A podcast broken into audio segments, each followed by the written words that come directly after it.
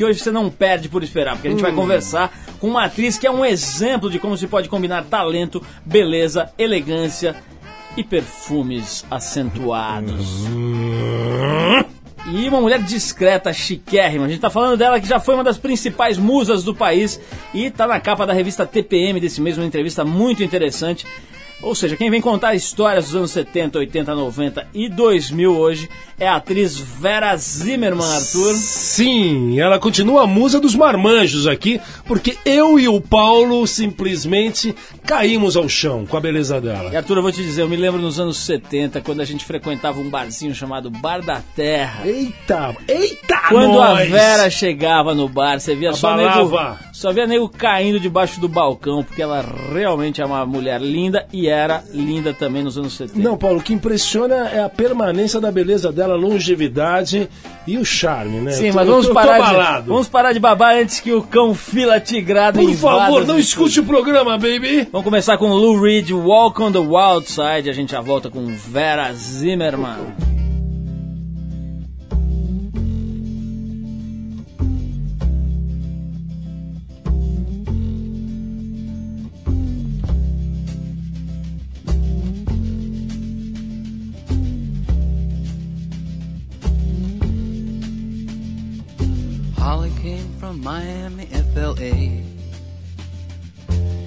Hitchhiked away across USA. Plucked her eyebrows on the way. Shaved her legs and then he was a she. She says, Hey babe, take a walk on the wild side. Said, Hey honey, take a walk on the wild side.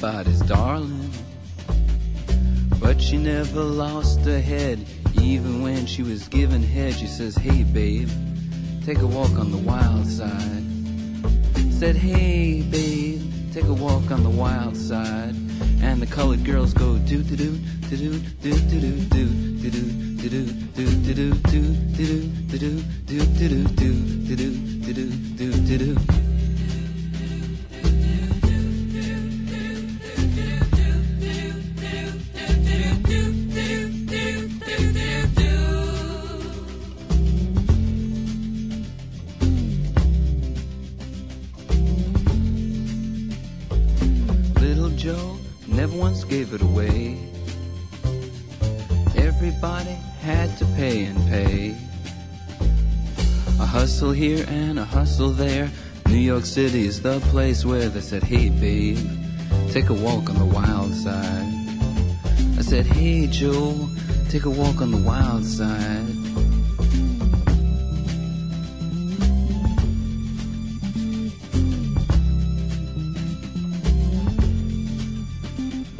Sugar Plum Fairy came and hit the streets.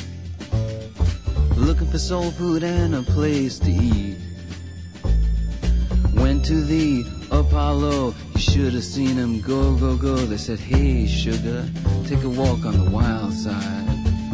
I said, Hey, babe, take a walk on the wild side. Alright. Ha.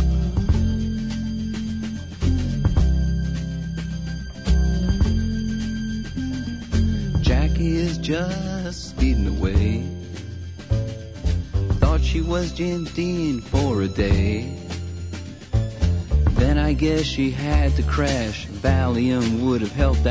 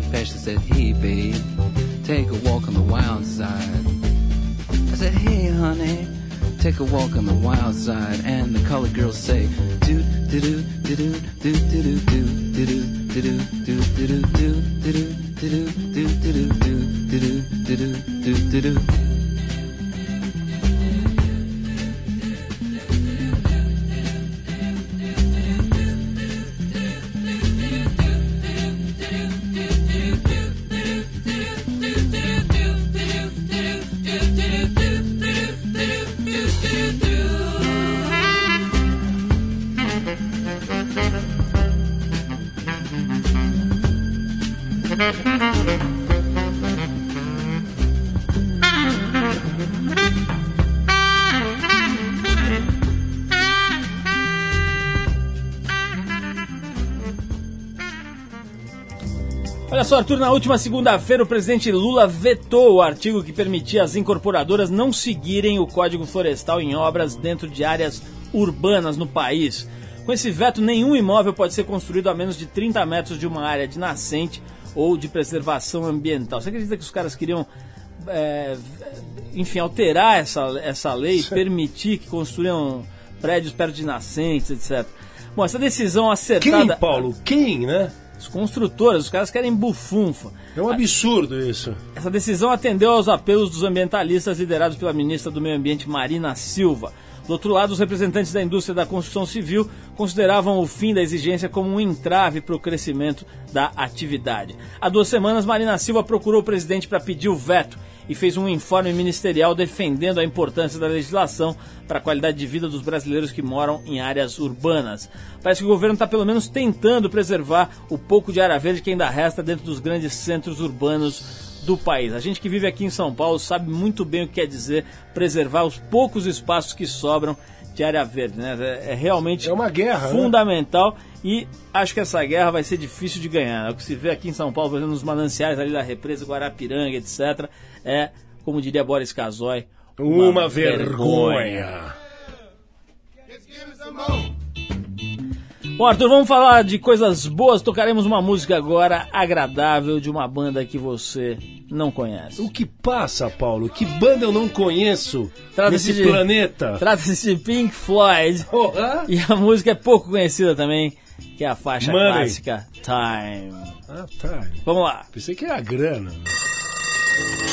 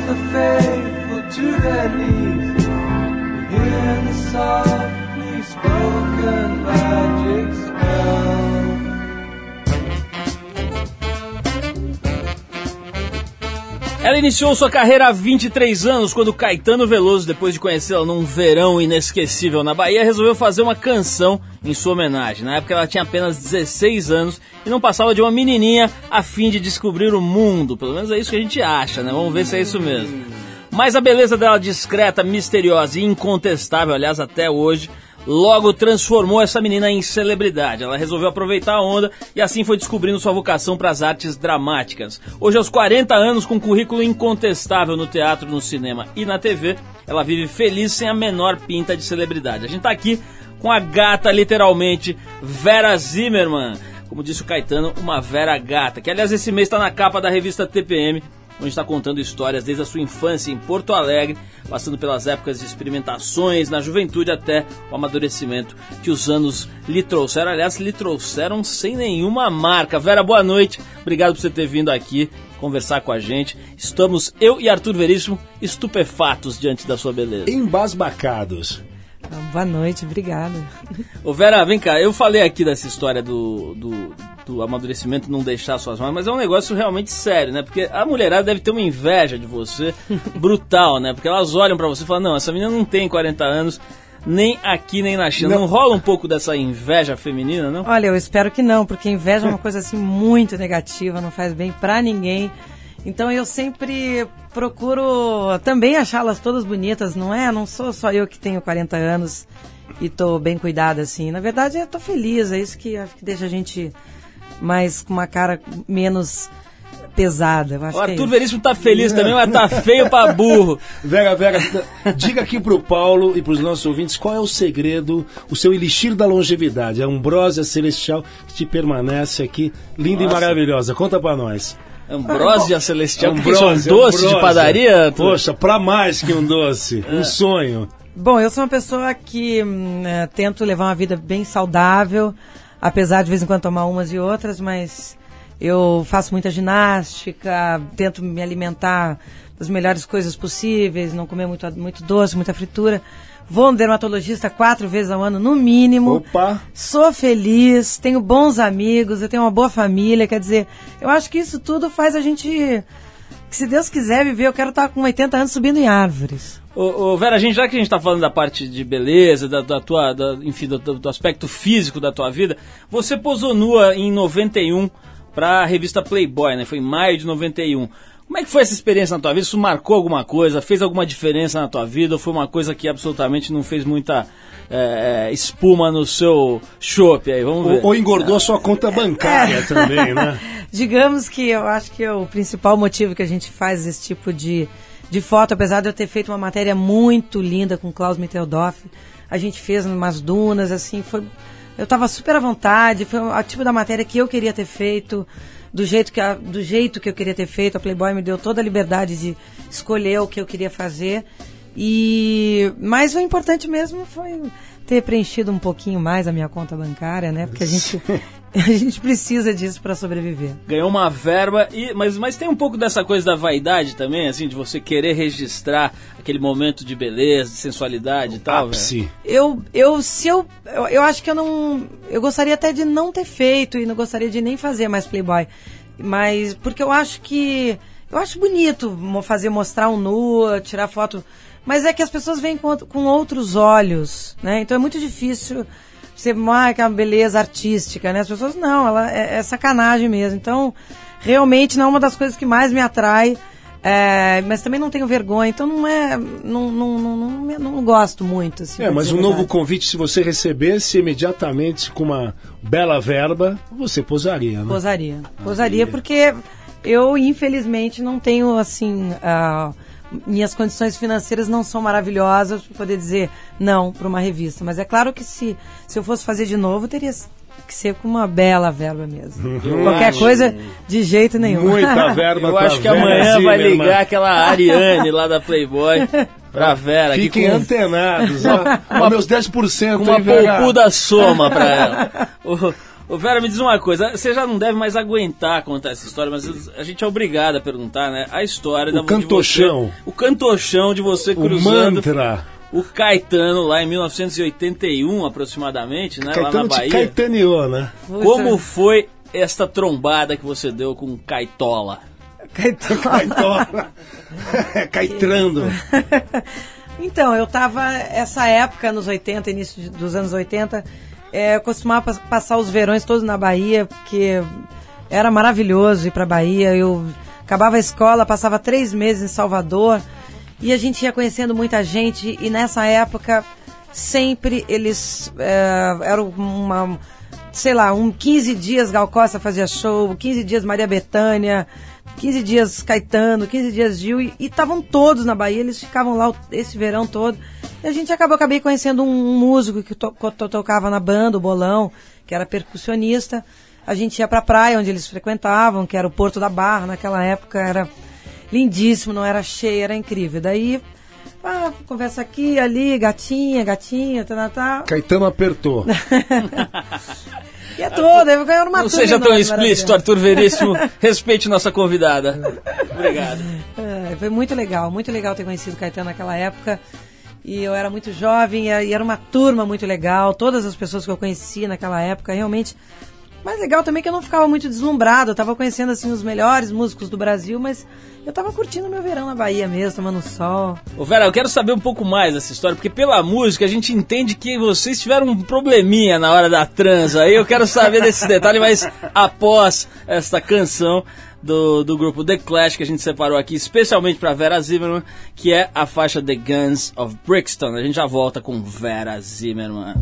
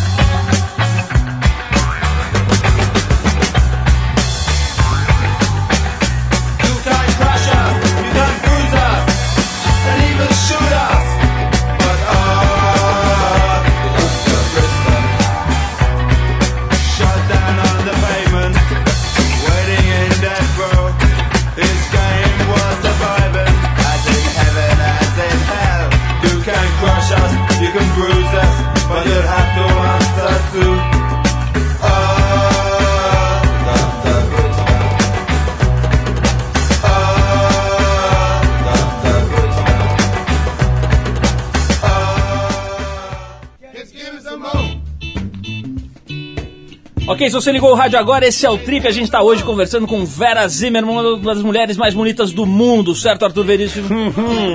Nossa. Agora, antes de voltar a este diálogo incrível com Vera Zimmerman, tenho uma efeméride, Arthur. Que passa, Paulus? É o seguinte, na China não perdeu tempo e aproveitando a onda de cirurgia plástica que tomou o mundo, está organizando o primeiro concurso de beleza, do qual só poderão participar mulheres que tiverem passado pela mesa de um cirurgião. A escolha da Miss Bisturi será realizada em outubro, de acordo com a mídia oficial do país. As inscrições serão abertas para qualquer mulher que puder comprovar que sua beleza não é obra da natureza, mas sim da intervenção de um profissional da área. Opa. Arthur, realmente esse negócio de plástica tá perdendo o controle. A mulherada tá perdendo a mão, né? Eu encontrei uma mulher esses dias aí que, olha, si- sinceramente, não dava pra não olhar. A cara dela tava completamente repuxada e a testa dela tava mais ou menos na nuca, Arthur. É um ET. negócio esquisito. Um pinhead. Mas vamos falar com uma mulher que não precisa de plástica nenhuma pra ser maravilhosa aos 40 anos, que é Vera Zimmerman. Vera, eu tava falando aqui antes da música, na letra do Caetano lá, ele, ele confessa ali Dá uma que... gaguejada ali. Acho que né? rolou uma brochola ali no final. Como é que foi essa história? O que que essa letra quer dizer quando ele fala? Mas na Caetano hora da tão transa, jovem assim, Caetano. nada pintou direito. O que que acontece? Você pode falar isso ou não? Não, a não. Kundalini não, acendeu? Foi tudo direito, foi tudo maravilhoso. Mas não é isso. Na verdade, a gente namorava um pouco, namorou na Bahia, assim, aquela amizade colorida, né? Transinhas de verão. E depois, uma vez, ele veio para São Paulo, ah, veio fazer uma excursão aqui no interior de São Paulo. E numa des- desses dias, ele me convidou para ir para Americana com ele, Opa. que é aqui pertinho. Aí a gente foi, de ônibus. Ah, é isso que, que conta a história, né? Que ele fala que no ônibus, é? não sei o quê. Eu não ônibus. lembro direito a, li- a letra, ônibus, mas é né? muito não, legal. Não, é, é, daí teve ali que, nesse dia, que na verdade foi muito bacana, porque foi a primeira vez que eu fiquei realmente, eu e ele sentados numa poltrona de ônibus, conversando, eu falando sobre mim, ele sobre ele, e a gente, e sem interferência de milhares de pessoas, que era o que acontecia o tempo Aquela todo. entourage E eu, eu acho que eu, eu inspirei ele a, a fazer a música nesse dia, com certeza deve ter acontecido alguma coisa, sei lá, Você mantém algum contato com ele, Vera, ou não, ou não cruza mais? Mantenho, mantenho. Eu não tenho, não, não tenho o hábito de ligar pra ele, nem ele me ligar, mas quando eu vou ao Rio, a gente, nós temos muitos amigos em comum e a gente acaba se encontrando, assim, inevitavelmente. Ô Vera, é, de acordo com a entrevista que você deu nessa, na, na- na última TPM, consta que você viveu momentos de sociedade al- alternativa, um momento bicho grilo. Isso daí foi, foi muito intenso na sua vida, é, é, junto com a sua família. Como é que foi esse, essas histórias aí? Bom, na verdade, quem viveu a sociedade alternativa foram os meus irmãos mais velhos. E como eu era muito jovem na época, tinha 12 anos, a minha mãe queria conhecer essa comunidade espiritual na Bahia. Acabou nos levando também, porque era uma, eram férias, e a gente conheceu. Eu fui um pouco hippie também, assim, com 12 anos não, mas assim, com 13, 14 anos, eu, eu pegava carona. Eu, é, não, Arembepe não, eu ia pra Canoa Quebrada. canoa quebrada. Ô, Vera, eu quero fazer uma pergunta importantíssima que a gente tem feito para as nossas convidadas. Quantas batas indianas você tem no seu armário? Porque isso é o coeficiente de freak, de friquismo na, na mulherada se mede pela quantidade de batas e túnicas. Olha, eu tenho duas blusas meio batas, né? Não são indianas. Mas é que hoje voltou à moda, né? Então uma freak Mas- duas batas, é uma freak moderada. Arthur, esse programa é um programa tão luxuoso que ele se dá ao luxo de ter convidados especiais para fazer perguntas para os nossos entrevistados. E hoje o nosso convidado especial é nada mais nada menos do que João Gordo, ele mesmo, Tá na área. himself, o verdadeiro e único. João Gordo, boa noite, por favor, aproxime-se do nosso microfone. Tô aqui por acaso, viu, E meu? fa- é nada, pô, a gente pagou cachê. Ô, João, Faça. a minha faça- conta tá... Faça, ó, não vou mandar o cheque, hein, João? Opa. Faça aqui uma pergunta pra Vera Zimmermann, por gentileza. Eu não sei o que perguntar pra ela, cara. Eu sei que eu dei, eu dei um baque na hora que eu vi ela aqui, porque ela é muito bonita, cara, tá ligado? Eu falei, de onde eu conheço essa mulher? Obrigada. É, mas eu não lembro de onde eu conheço ela, cara. De onde que eu te conheço? Como não você conhece? Ela faz teatro, televisão, cinema, é musa daí do Caetano mesmo, Musa do Veloso. Caetano Veloso. Acho que é daí que eu te conheço, né? Musa do Caetano, cara. É? Ô, João, não tem pergunta nenhuma, então muito obrigado pela Ah, não tem, participação brilhante. Muito obrigado, pode voltar para sua, pra sua cadeira aqui. Mas, Paulo, olha, a, a minha primeira pergunta foi igual a do João pra ela. Eu falei, a gente se conhece da onde? foi ou não foi, Vera? Foi, foi. Mas é normal. Ô, Vera, vamos fazer uma pausa aqui para ouvir mais uma né? música. Normal, normal. Agradecendo a participação do João Gordo, nosso camarada, nosso colega aqui da rádio. E vamos tocar uma musiquinha que eu acho que você gosta também, que é uma pessoa que já esteve aqui nesse programa, nos deu a honra de vir aqui, tocou ao vivo aqui. Infelizmente já não está mais entre nós, mas está por aí com o seu trabalho. Cássia Eller, a música é All Star. E foi, aliás, foi um pedido da Vera, você que pediu, né, para tocar essa música, a gente separou Exatamente. com muito gosto. Vamos lá, Vera, Vera Zimmermann escolhendo Cássia Eller All Star. Vai lá.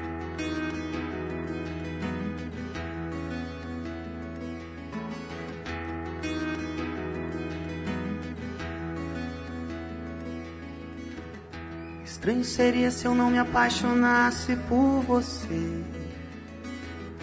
O sal viria doce para os novos lábios. Colombo procurou as Índias, mas a terra visto em você. O som que eu ouço são as gírias do seu vocabulário. Estranho é gostar tanto do seu all-star azul. Estranho é pensar que o bairro das Laranjeiras satisfeito sorri quando chego ali e entro no elevador. Aperto o 12 que é o seu andar. Não vejo a hora de te encontrar e continuar aquela conversa que não terminamos ontem. Ficou pra hoje.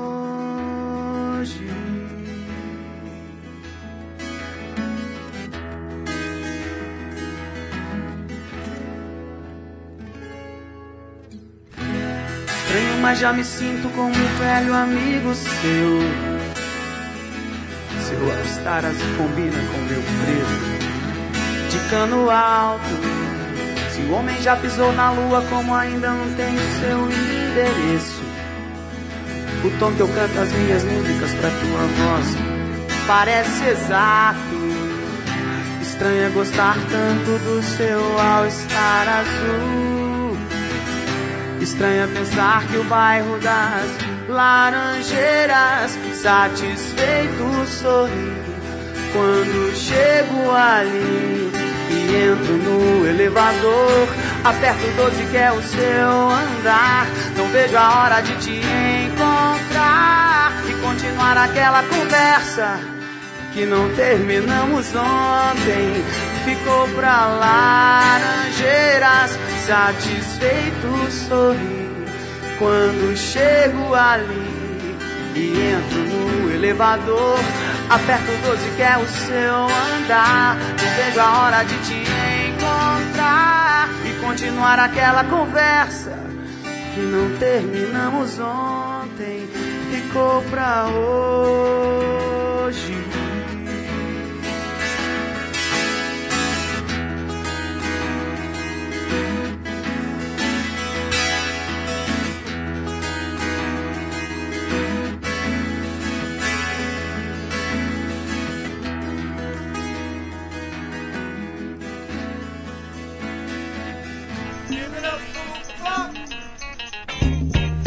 Agora sim, Arthur Veríssimo, estamos de volta conversando com Vera Zimmermann hoje aqui numa conversa bastante interessante com a intervenção e a pergunta não pergunta de João Gordo, que foi uma coisa linda também. Onde eu conheço essa mina aí?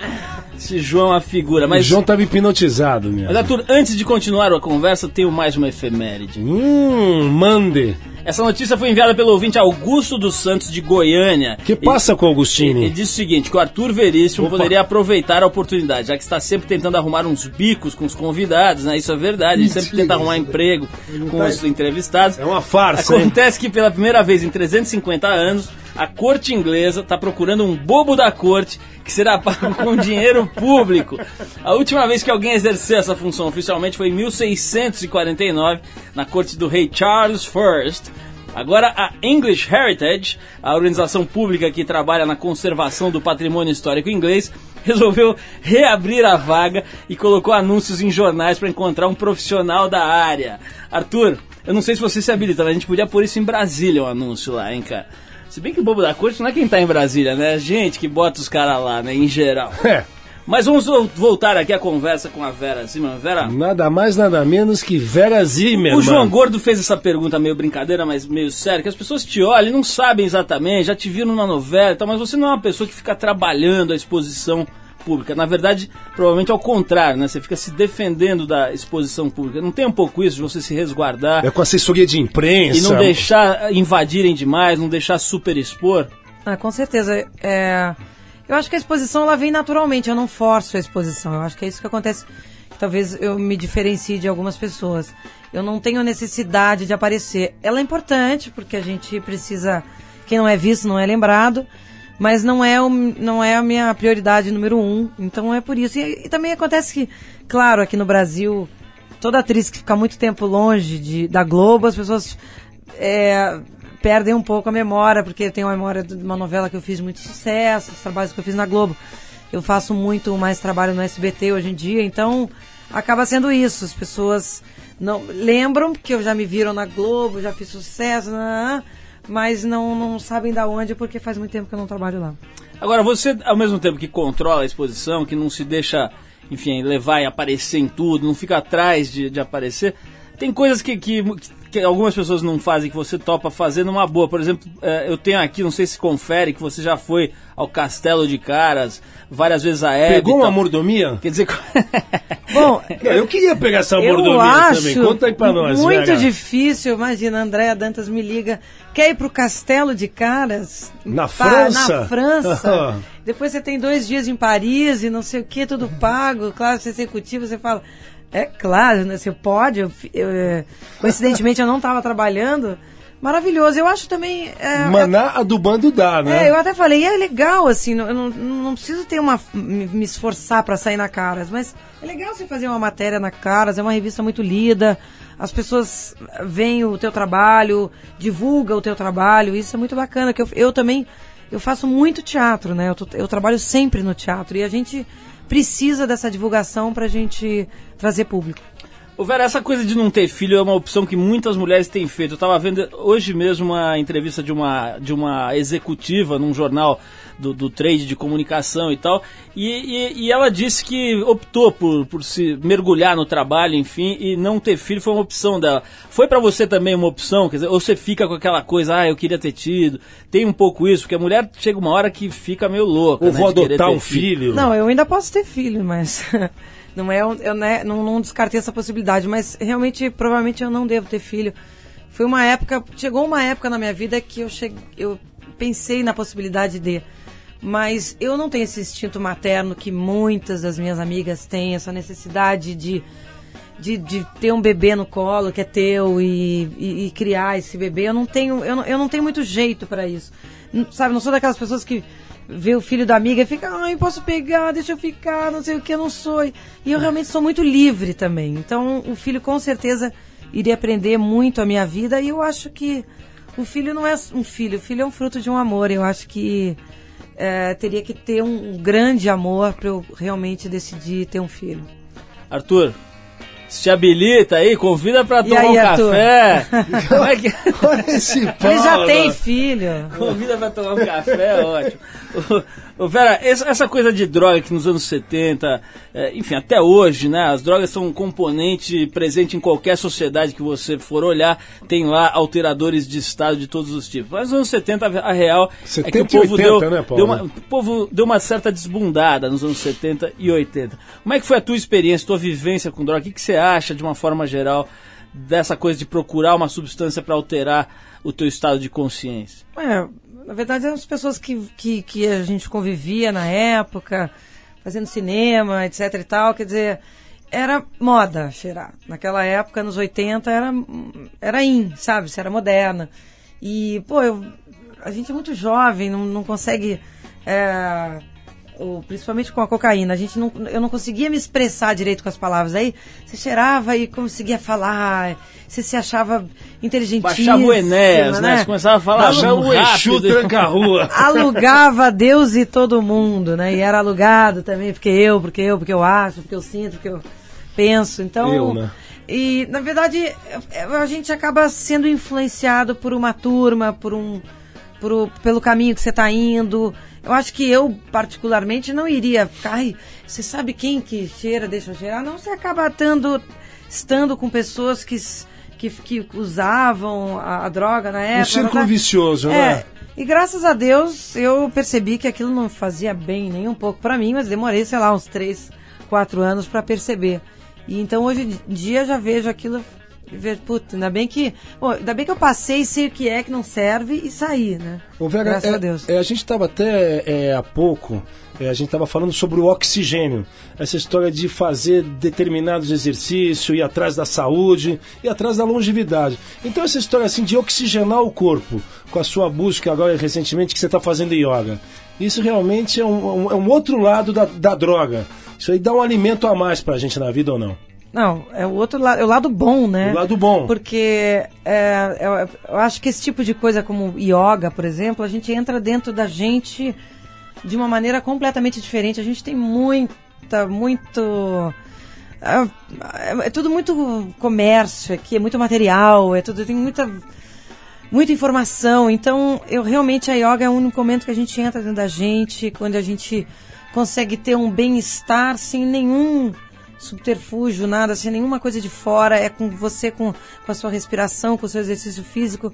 É um encontro que eu acho que todos deveriam ter um conhecimento para saber o quanto espiritualmente você se eleva. Arthur, convida para um asana, tá dada a dica aí, pô, você não tá percebendo. É, vamos, vamos para a Índia, disse que ele vai para a Índia, né? Eu vou levar a Vera comigo, Ó, hein? pode convidar. Ó. Vamos tocar uma música agora, fiquei desconcertado. Vamos É tocar uma música mesmo. aqui, que agora eu me senti uma carta fora do baralho. Vamos tocar o Pavement, a gente já volta com a Vera Zimmerman pra fechar esse papo agradável aqui com a famosa Vera Gata. Vamos, vamos tocar uma música chamada Cut Your Hair, da banda Pavement. Vamos lá.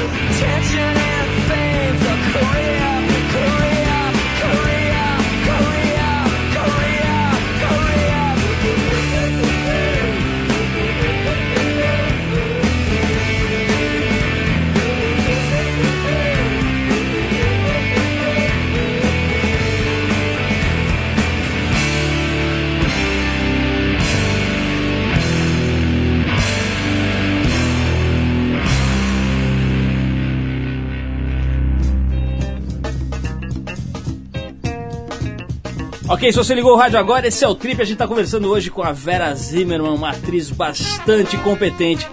Uma mulher belíssima, não é, Arthur? Pô, barbaridade, tia. Aliás, tem essa coisa de gaúcho, né? Impressionante. A produção de mulheres bonitas no Rio Grande do Sul É, um Paulo. negócio industrial, Mas né? detalhe, revele a sua saga, Vera. Não, eu acho que eu devo ser gaúcha mesmo de alma, porque eu nasci em São Paulo, mas eu- por mais que eu fale, as pessoas. Ah, então é mais um eu erro da nossa brilhante Não, produção. não, não, não, ela é gaúcha por excelência. Pai, mãe. Meu pai e minha mãe são gaúchos, São família alemães. toda do sul, casaram no sul. Paulo, Então já- vamos demitir um só. Paulo, já levantei a ficha completa. Mas eu morei em Porto Alegre oito anos, né? Ah, eu fui então- pra Porto Alegre com um ano de idade. Então só um castigo físico resolve. Chibatas. Ô, ô, Vera, essa história de teatro, outro dia eu falei com a Mel Lisboa, semana passada ela esteve aqui abrilhantando este programa, eu perguntei pra ela se é real. Dá a impressão que entre os atores tem uma coisa assim de qualificar o status, né? Teatro é mais chique, depois vem cinema que é chique, e depois vem a televisão que o pessoal acha meio, vamos dizer, terceira linha aí Não, do- novela e apresentador também. Tem um outro nível. também. Tem isso um pouco? Quem faz mais teatro é mais chique no meio dos atores e tal ou não? Bom, eu. A gente. Seria cruel dizer isso, porque de repente a, a Glória Pires então não é chique, porque ela nunca fez teatro. É, pra Ela mim- nunca fez, né? Nunca fez teatro. Pra mim é uma coisa re- realmente é espantosa, fascinante, porque né? é, eu acho que é, eu, eu adoraria que um dia ela fizesse, porque eu acho que se ela fizesse um dia teatro, ela nunca mais ia querer largar, porque é uma das melhores coisas que, que tem na vida de um ator é estar no palco, é re- realmente representar aquilo todo dia, estar com o teu grupo, com a tua peça. Eu acho assim, o teatro, ele em, em geral é muito mais prazeroso. O cinema é muito chique também, mas o cinema é um trabalho muito difícil, porque você espera horas, você, sabe? É um, é um trabalho minucioso, muito difícil para você fazer. Você tem que viajar, você tem que esperar, você tem que. É que nem o, o- o Marcelo Mastrano falou, que de 40 anos de carreira, 20 foi espera, né? E é verdade. Então, e a, e a televisão é um, a televisão é bacana, mas é também um emprego, né? Porque é, é um, a gente é necessário fazer televisão. Mas é tudo tão rápido na televisão. Qual foi, qual tempo. foi o trabalho que você fez que mais te deu visibilidade, Vera? Deve ter sido alguma novela da A Globo. novela Meu Bem, Meu Mal na Globo. Você eu fazia? fazia a Divina Magda. Ah, isso aí. Ô, ô, Arthur, o que você gostaria de perguntar pra Vera, que você está me fazendo sinais Eu? intermitentes? Mas por favor, Paulo. Eu quero saber se você está querendo, planejando convidá-la para ir para a Índia, se é isso que você está planejando e, e acenando aí para Mas. Paulo, me poupe. Senão eu fico encabulado aqui diante dela. Ô, né? Vera, tem uma coisa que você falou na sua entrevista aqui da TPM que eu achei muito interessante, que é o seguinte. Diz o seguinte, olha, é, é textualmente, bom, pelo menos mais ou menos isso aqui, que, que só quer ser feliz e que, pra isso você não precisa de grana, sucesso, fama, nem nada disso. Então como é que é essa história? Dizer, o que, que é, como é que você define esse estado de felicidade que você almeja, ou que você tem, enfim, o que, que é a felicidade na tua opinião? Bom, é claro que de dinheiro a gente precisa, né? Se eu realmente não tiver dinheiro para pagar minha conta, não tem como ser feliz. Então, mas eu não, eu não tenho a necessidade de ser muito rica, ter muita coisa. A felicidade é um estado de espírito e eu acho que se eu tiver ah, com um trabalho bacana, que eu esteja gostando com pessoas que eu gosto, já é o, o- o- metade do, do caminho para a felicidade. Então é, é, um, é um pouco isso. Não adianta. Não- a felicidade não está nas grandes coisas, está nas pequenas coisas.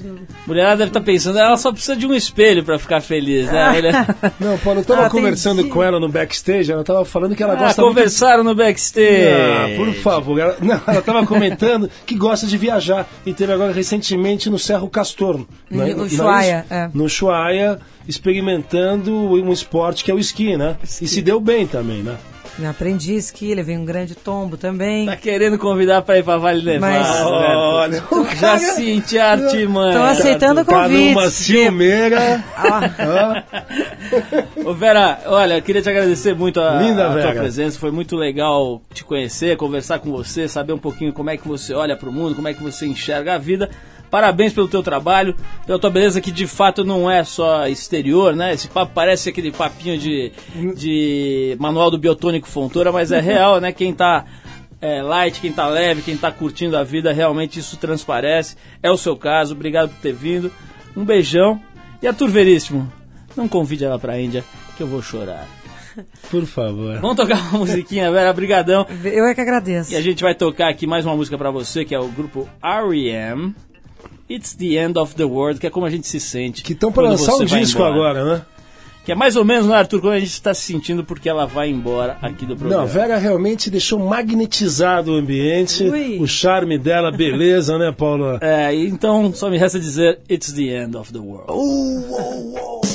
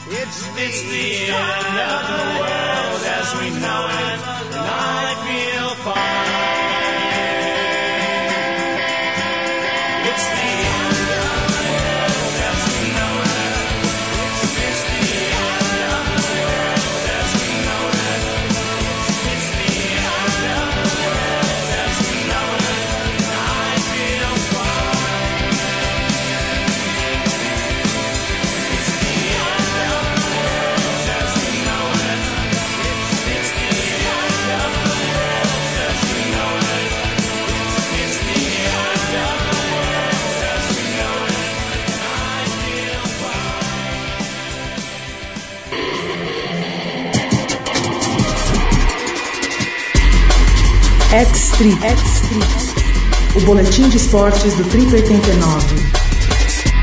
Bom, você que acompanha o nosso programa toda semana tá ligado. Semana passada a gente conversou com Antônio Carlos Soares, mais conhecido nas rodas do alpinismo como AC, que é um dos integrantes da equipe que subiu uma montanha cabulosa. Estamos falando do Aconcagua, uma montanha muito difícil de escalar, dependendo da fase da face dificílima e mais ainda nessa época época de inverno. Semana passada a gente falou com ele, estava lá lidando com temperaturas de 30, 40 graus negativos.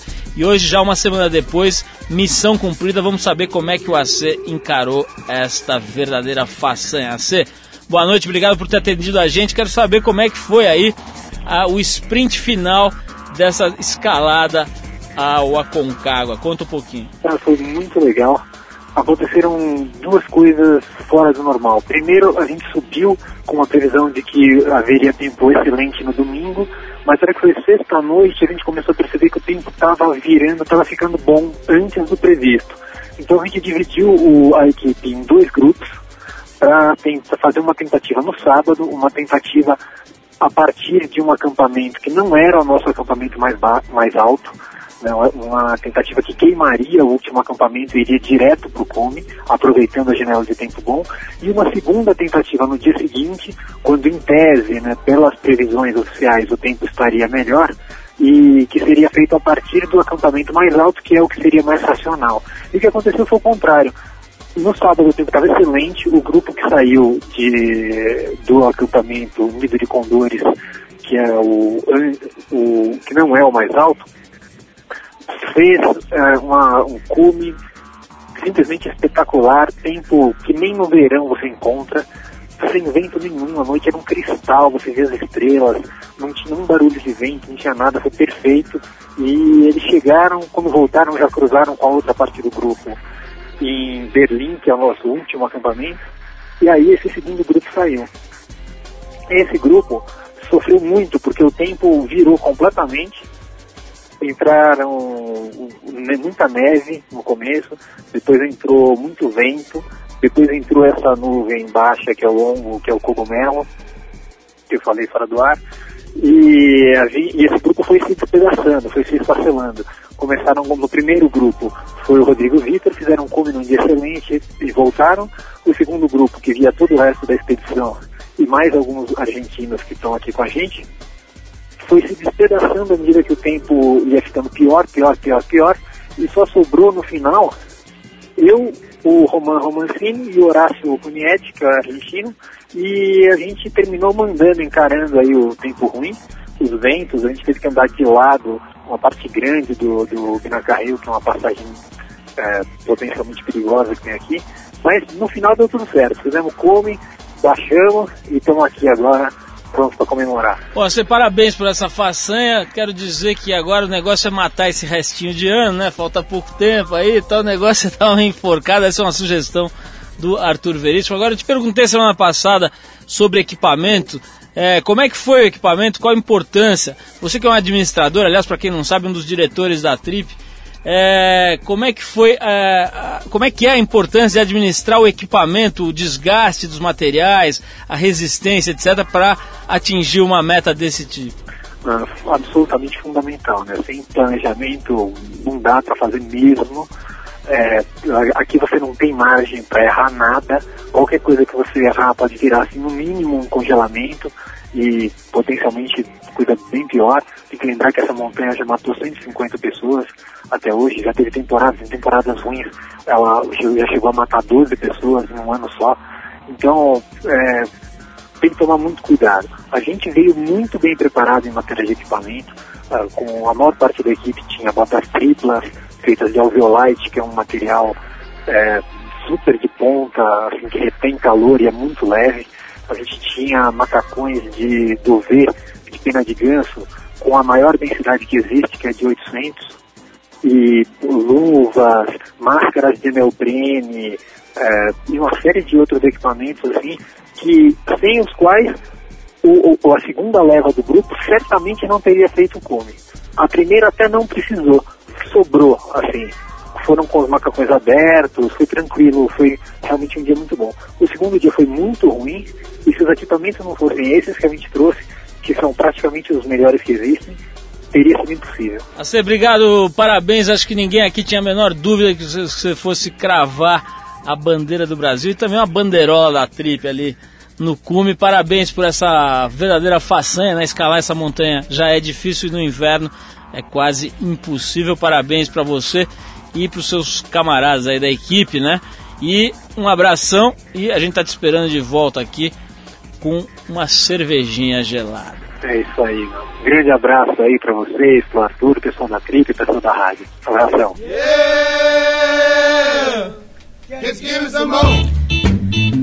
Arthur Veríssimo, vamos ficando por aqui com mais uma transmissão radiofônica do Trip 89, que você Que sabe é um pena. programa independente feito pela equipe da revista Trip, em parceria com a 89 FM e com toda a rede rock. Agora Poxa. também, Arthur, em Goiás, Fortaleza, Santos, Sorocaba, Campinas, Vitória do Espírito Santo e arredores. Que barbaridade, que bom, hã? Apresentação é de Paulo Lima com Arthur Veríssimo atrapalhando. Sempre. Produção de Eduardo Marçal, eh, assistência de Alexandre Potashev. Colaboração de Bruna Bittencourt, Léo e Yuri. Dankalov! Muito obrigado. Arthur. Trabalhos técnicos do grande Serginho. Quem quiser escrever pra gente, pode mandar o seu e-mail. Anota aí. radio@trip.com.br. Muito bem, Arthur, você está super afiado hoje. Ligadaço! Terça que vem, se Deus quiser, mais um Trip 89 aqui na sua rede rock. Sempre nós na fita. Fique agora com a programação anormal desta rádio maravilhosa. Um abraço. Bacanudo.